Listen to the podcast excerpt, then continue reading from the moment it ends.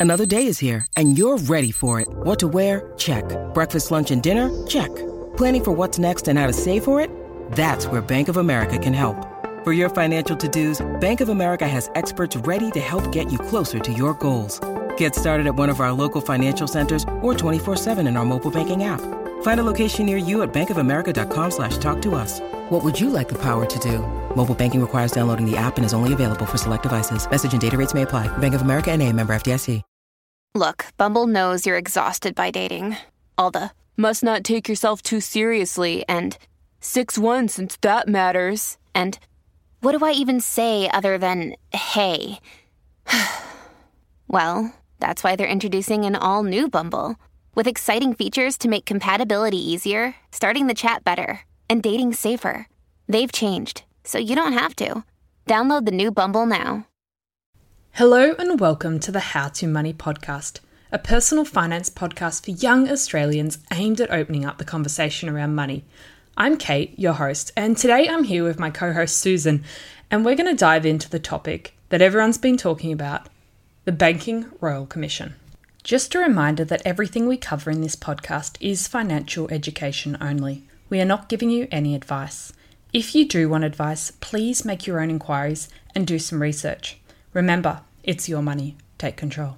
Hi, Susan. It's great to have you back on the podcast today. And it's good to be back, Kate. Now, I know you've been following the events of the Banking Royal Commission very closely this year. Yes, rather sad life, isn't it?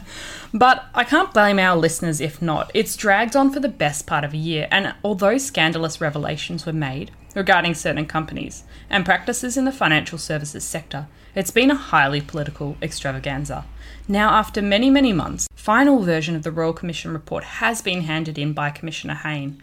And to start off our conversation today, Susan, I want to talk about what the Banking Royal Commission was and why why did it need to be conducted? Well, a lot of people felt it needed to be conducted because over the last few years there've been a run of let's say banking scandals in Australia, which has been rather unfortunate. So we can go back to the financial planning scandal with the CBA that was in 2014 and there was a Senate inquiry and that recommended a royal commission. Then we had the CommInsure scandal, you know, where people thought they were being sold insurance that didn't turn out to be very useful.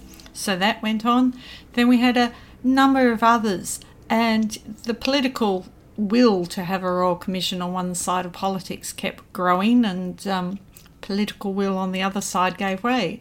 So in the end, the Liberal government did agree to a royal commission into banking.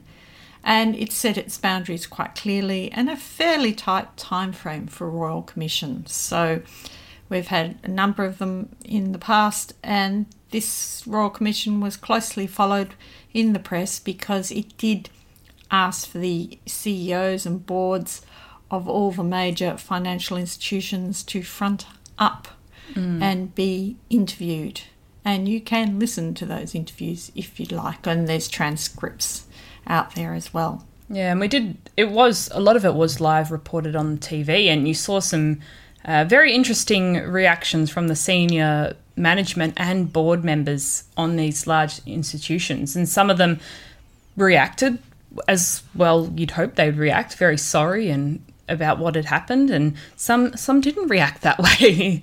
there was. Uh, there was definitely some reactions that the public and the media really didn't like because it showed that they didn't care too much about what was happening. Yes, and um, people just felt that with all these scandals happening, why wasn't there any court cases going on? Why didn't senior executives ever end up in jail? um, why the regulators, and we have a number, and the big ones you might have heard of is APRA and ASIC, why the regulators weren't doing more to stop these scandals. Because at the end of the day, they affected individual Australians. It wasn't just big companies being affected, it was individual Australians who might have brought insurance or taken the advice of a financial planner or got involved in a mortgage, which they unfortunately couldn't pay off. Yeah, and I guess that's why so many Australians were involved in the Royal Commission and were very interested in the results because it affected so many people's lives. And you saw a lot of stories appearing from the Royal Commission because I, there was over a thousand submissions from the wider community, and uh, stories about how people had lost their homes or been put into inappropriate products and things like that, and fees for no service, especially that was Oh, quite fees for dead clients, Yes. which is a pretty awful that one. was uh, definitely a headline grabbing um, Yeah. revelation. And so this really affects people's lives. So I think that's why it became such a human interest story. and it will be followed up, of course, with the Aged Care Royal Commission. So um, that won't be one that uh, you'll probably do on your podcast, but it will be something that will get a lot of headlines too. Yeah, so Susan, what were some of the key discoveries during the Royal Commission? Well, there were many, and most of them weren't great news stories. So perhaps uh, we don't want to seem as bank bashing, but because of the way our Royal Commission is conducted in this case, it wasn't trying to find the good stories, it was more about finding the bad stories. So it is a little litany of bad stories. Um, and sometimes clients did aid and abet the situation. For example, they might want a loan, they went to a mortgage broker, and the mortgage broker may have said, if you alter your income or perhaps revise down your expenses, you'll get a bigger loan. So individuals signed off on loan applications, and you do have to say your application you're telling the truth. And they signed off that they were telling the truth, even though they did lie. And often the mortgage brokers also knew they were lying. So there were people involved in that cover up. Then the bank did lend them money.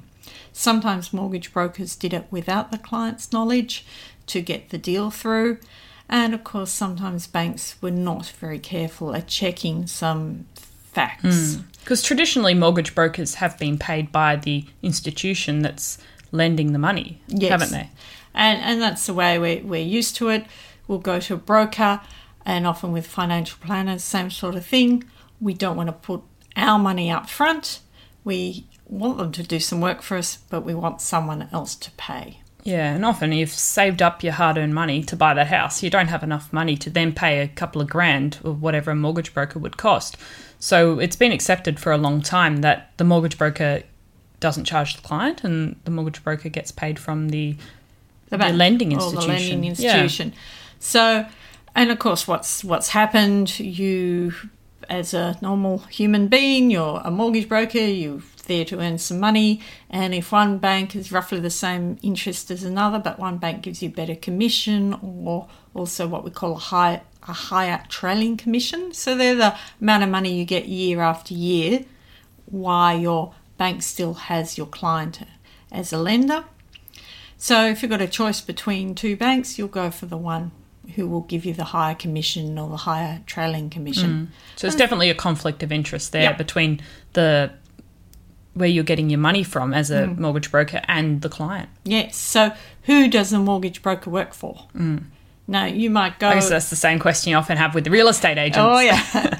so you'd like to think when you're going, you're asking advice of this man or woman that they're working for you, but I think we've said in our podcast They've got to put earlier, food on the tables, so who's paying them. Yeah. And you're always got to be quite clear, you know, and they should be telling you. It's not a secret. Uh, you'd be fairly naive not to know that the person who's paying them is the bank. yeah.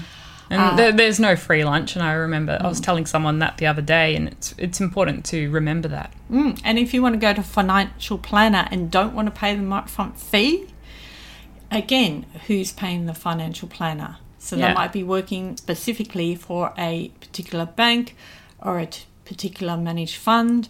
And Yeah, and that often directs them to put you in certain products so they can get paid. Hmm. So, really, as always, when you're asking people to do a service for you, be quite specific. How are they going to be paid? Mm. And what about insurance? That was quite a big revelation during the commission. Yes, and and insurance is a really complex thing, and it's not something just because you've got a one or two or three degrees that you can understand the insurance. And you know, I've got caught. Many people got caught not because I uh, the insurance company was deliberately trying to mislead you. I hope not, but It's just the ins and outs. You think you might have been covered for fire or flood or this hospital or that sort of treatment. And it's only when you need it you find out, oh, I covered this but not that, or mm. that's all that. And it is a very complex thing, insurance. They've tried to simplify it and, you know, plain English code, but it is something, so that's why, again, we often go to some sort of financial planner mm. or advisor, insurance broker, to say, I want insurance that will cover me for this, this, and this. Please tell me which is the best insurance. Yeah, and it was clients were getting sold insurances that didn't actually fulfill their requirements. No, no, and uh, sort of sounded good on paper and it was cheap, so you chose it. Oh, yes, that's cheaper than the other one. But of course, when you needed it, The fine print didn't cover you. Yeah. And, and some of them have actually gone now. You you ring up to renew and they oh we don't have that insurance product anymore, and that's because they've realised they're mm, maybe in a little bit um, pushing the envelope, and they've removed them off their list of insurance uh, products. So if you do have any sort of insurance, it's always good to review every year. And there's free comparison sites Oh. online where you Yep. can review this without having to pay for someone Now to do that. remember who's paying for that. Yes. So again, the insurance company up there is paying the comparison Mm. site. They don't they don't do that for free. It might appear to be free, but no, they are getting money. That's why there's so many of them out there. Yes. And there are even listed comparison sites, so there's definitely some money out there. Yeah. And remember, when you see a range, you might go, "Oh, that looks really good." They do not list every insurance company. Some companies won't pay to be on that site. They might say, "Oh, the commission's too much," or "I don't like their their philosophy," or "There's too many other competing products," or "I'll be on that comparison site, but not that one." So you've got to be quite careful. Again, you might think you're seeing all, you know, a hundred different products in the market, but you've seen a limited number. Yeah, it's definitely a good point to remember. And one of the other key discoveries during the commission was financial institutions charging fees for no service actually being provided. Yeah, you might have signed away, oh, yes, I'll have an annual review and it's, you know, $500 every year. And you've signed that. And Yeah. of course, you don't remember or it automatically gets charged like a debit to your account. And, and bang, you, you get caught on that treadmill. And Yeah, uh, and some of this was just human error and laziness by the Mm-hmm. institution themselves, and sometimes it was just set in by the computer system, and Yep. then no one ever checked it or reviewed it. Yep, I've been trying to get rid of a, a duplicate statement fee at a bank I went to, and I said, "Nick, "Can you explain how this fee started? It's been going on for months." And I tried to ring up and cancel it, and I couldn't. So I finally went into a bank branch, which I don't do, do very often, and they just said, "Oh, it's there." And I said, "Yes, but when or how was it started? Did I ask for it? Did someone ask for it? What's the record?" And they said, "Oh, we can't tell you that." It's just there. It's just, magic, there. magic computer and stuff. And then you know over you know a fee it might be small but every every month for years does add up and um and they get out of it by saying oh there's no record um i have managed to stop that fee That's but good. you know kate the saddest thing for me in all this royal commission is not that people stuffed up and got the computer programs wrong or gave out the wrong advice but when management was told and boards were told that things were wrong or risky or really going against the law or the grain of the law or not helping their clients, that they didn't immediately stop what they were doing and take action to remediate the problem. You know, or they didn't own up straight away to ASIC and say we've we've breached something, um, we've not been straight and fair with the client. And and that's a sort of sad thing to think the Australian management did behave like that. And hopefully going forward, Australian managers will learn from this. We can only hope, and they'll, you know, when they things do go wrong and people do get out of hand and do the wrong thing, they will take action. They won't wait to be caught. They'll take action and remediate you know, straight away, not wait for a regulator to tell them what's the right thing to do. We don't want to have another banking royal commission anytime soon. So No, but it's really, and a lot of um, other corporates have taken the learnings from this out. And there's a very uh, informative report they did on CBA, anti money laundering scandal. Um, that's that's there on the APRA website, and you know that's applicable to all boards and senior management. That if you're involved in that area, is well worth reading. So at the end of all this, Commissioner Kenneth Hayne presented the government with 76 recommendations following the Banking Royal Commission in a three volume report. And the government has said that they are planning to implement all but one of those recommendations. Now, time frame is yet to be seen, and uh, it, it'll be a while before we see some of this actioned and implemented. But the one they did mention they're not going to implement straight away is the one affecting the mortgage industry that we sort of slightly touched on earlier, where the client does not pay the mortgage broker to provide the service. Yes, that's what Kenneth Hayne recommended that home loan customers should foot their own bill for the fee, not the bank. Um, and it sort of sounds good in principle, but most of us are not going to want to do that. And if we're in the city, we can shop around, we'll get online, we can walk into a, a couple of different um, mortgage bro- uh, mortgage lenders themselves, not the broker, but going to a couple of banks or non-bank financial institutions and ask them. But think about the people in the country; they they hardly have a bank, let alone anyone else. So it's going to be much harder for them to do all this online and compare. Um, you know who they can use. So brokers really did help, especially the millennials, the time poor people, and the people living in more remote areas of Australia. And and I'm not talking really remote. You can even be you know in a fairly major town and not always have a lot of choice. Yeah, and it's definitely you. The average consumer does not know, oh, like I wouldn't, all the mm. abilities where you can get finance online.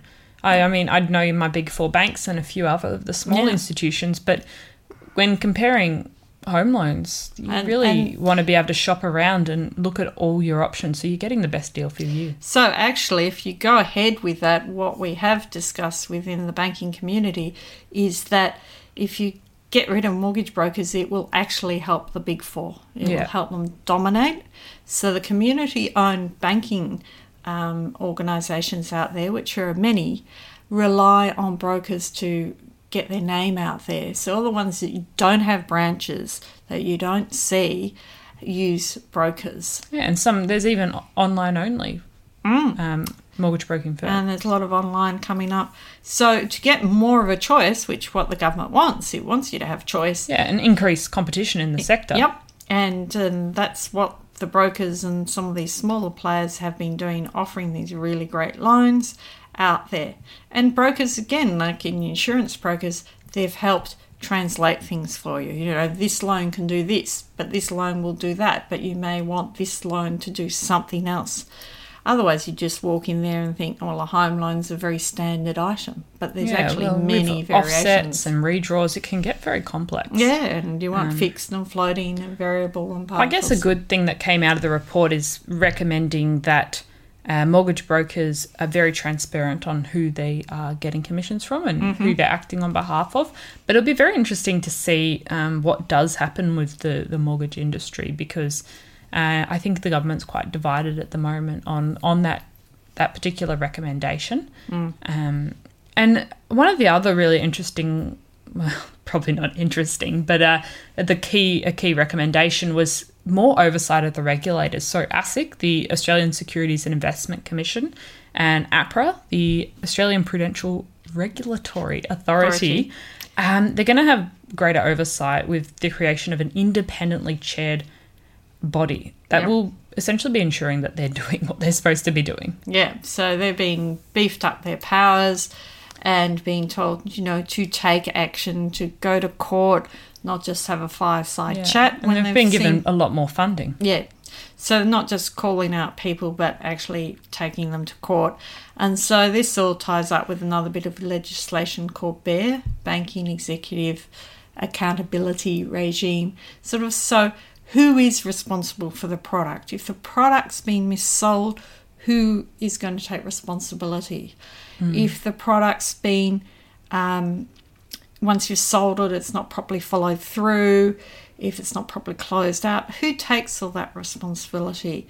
Um, and if you've got um, you, your um, customer service team are mis-selling a product, so you've got a good product, but they're um, misrepresenting it to clients, who's going to take responsibility for that? So rather than the banks just saying, "Oh, we're really sorry, we made a mistake," there are now going to be the general opinion is that there will be very clear accountability, and the regular will regulators will take action. I mean, it's a bit of a funny concept a regulator regulating the regulator Yeah, who's regulated by the government. yeah, but they're an independent body. Yes. They're an independent body. Uh, and don't forget, we've got the RBA, which sits outside that. They're The Reserve not- Bank of Australia. Yes, Yep. yes. So again, another independent body that were part of the Financial Sector Advisory Council. How that's been that is now being disbanded. So I'm not quite sure if I've got the name of this new independent body, but it is going to report at least twice a year to the minister on the regulator's performance. Well, it'll be very interesting to see if a regulator regulating the regulator does uh, have a good impact or not. Well, wait and watch. Yeah, so I guess now after following all this, it's not really accepted anymore that financial institutions and advisors and mortgage brokers automatically have your best interests at heart. And you've really, I think you really have to be critical nowadays in when you go and see someone, um, who are they working for? If it's not costing you anything, why is it not costing you anything? And just be aware of that. And it might be suitable for your circumstances, but just work out why how they're getting paid essentially and how they're putting food on the table. And also, you have a choice. Now, mm. you know, the banks that were called out were the big four and a couple of the other large fund managers. But as I said, a lot of the community owned banking were totally exonerated. They didn't do anything wrong. They weren't uh, brought out in any of these uh, reports. And they're sitting there doing their business, lending to people across Australia. So you really should go and look at some of these organisations. Yeah, so- Even though the big four own about 80% of the assets in Australia, Yes. there's about, you know, a good 60 or 70 banks and um, a lot of them converted into banks. So they have bank in their title, credit unions, and a few mortgage societies left. So do go and have a look at them. They do home loans, they do credit cards, they do mm, Yeah, you know, use use this opportunity to sort of compare and check some of the other options out there that might not be the big household names, but there's a lot of really viable options that are offering. I've, Really I've great some, rates. yeah, great interest rates, um, Great interest both on home loans and savings accounts. So Mm, they do car loans and personal Yeah. loans and all that regular stuff. Yeah, and definitely check the fees. And I think this is a, a big reminder that check the accounts, any accounts you have, whether it be a super account, a um, a savings account, a- credit card, but check uh, what fees you are paying. And Yeah. are you? Do you know about that fee? Do Yeah. you know what it's for? Uh, are you paying multiple? Are you, have you got a duplicate fee, or are you paying a fee for a service you're not receiving? This is a good opportunity for you to actually have a look and make sure you you're getting what you're paying for. And what's the other thing going around? You you um, cancel your credit card and see what fees you're paying. Yes, that's uh, someone said the other day. Um, they cancel their credit card every single year just so they uh, work out what direct debits they've got going on there. Because suddenly, all these companies that are just regularly taking the direct debit every month, suddenly they send you emails or they call you because your credit card's not working. So and you've forgotten you're paying a monthly fee for that app on your Yes. phone or that app on your iPad. And um, there's many other monthly fees that you can end up paying and you forget about. So, you know, it really is, again, we do get complacent. Yeah, definitely. Now, I've included some great uh, links to summaries of the Royal Commission in the show notes uh, because it does go a lot more in depth. And if you actually are interested in, I mean, uh, looking through all 76 recommendations, um, I've, I've skimmed through them, but I definitely haven't sort of read the whole volume. Uh, I have included those in the show notes below. So if you are interested, definitely check them out. And if you have any questions, comments, or feedback following this episode, feel free to get in touch with us uh, at How to Money Australia on Twitter and Instagram, and also www.howtomoney.online. Oh, can I mention one more thing? Yes. The banks are remediating fees at the moment, so you may get an odd fee repaid back into your bank account. Hmm. Now, if that's the case, great. You can always ring them up and say, What is that for? Or if you believe you are owed something that, you know, they've miscalculated in the past, or you've had a query with and didn't like the response, now is the time to get back onto customer service and say, believe, I think you owe me something um, and see what's going on because there's been a lot of reworking at the moment about remediation of fees. Yeah. Now, Susan, I think we better wrap it up there, but thanks for joining me on the How to Money podcast today. Thanks, Kate. You've been listening to the How to Money podcast.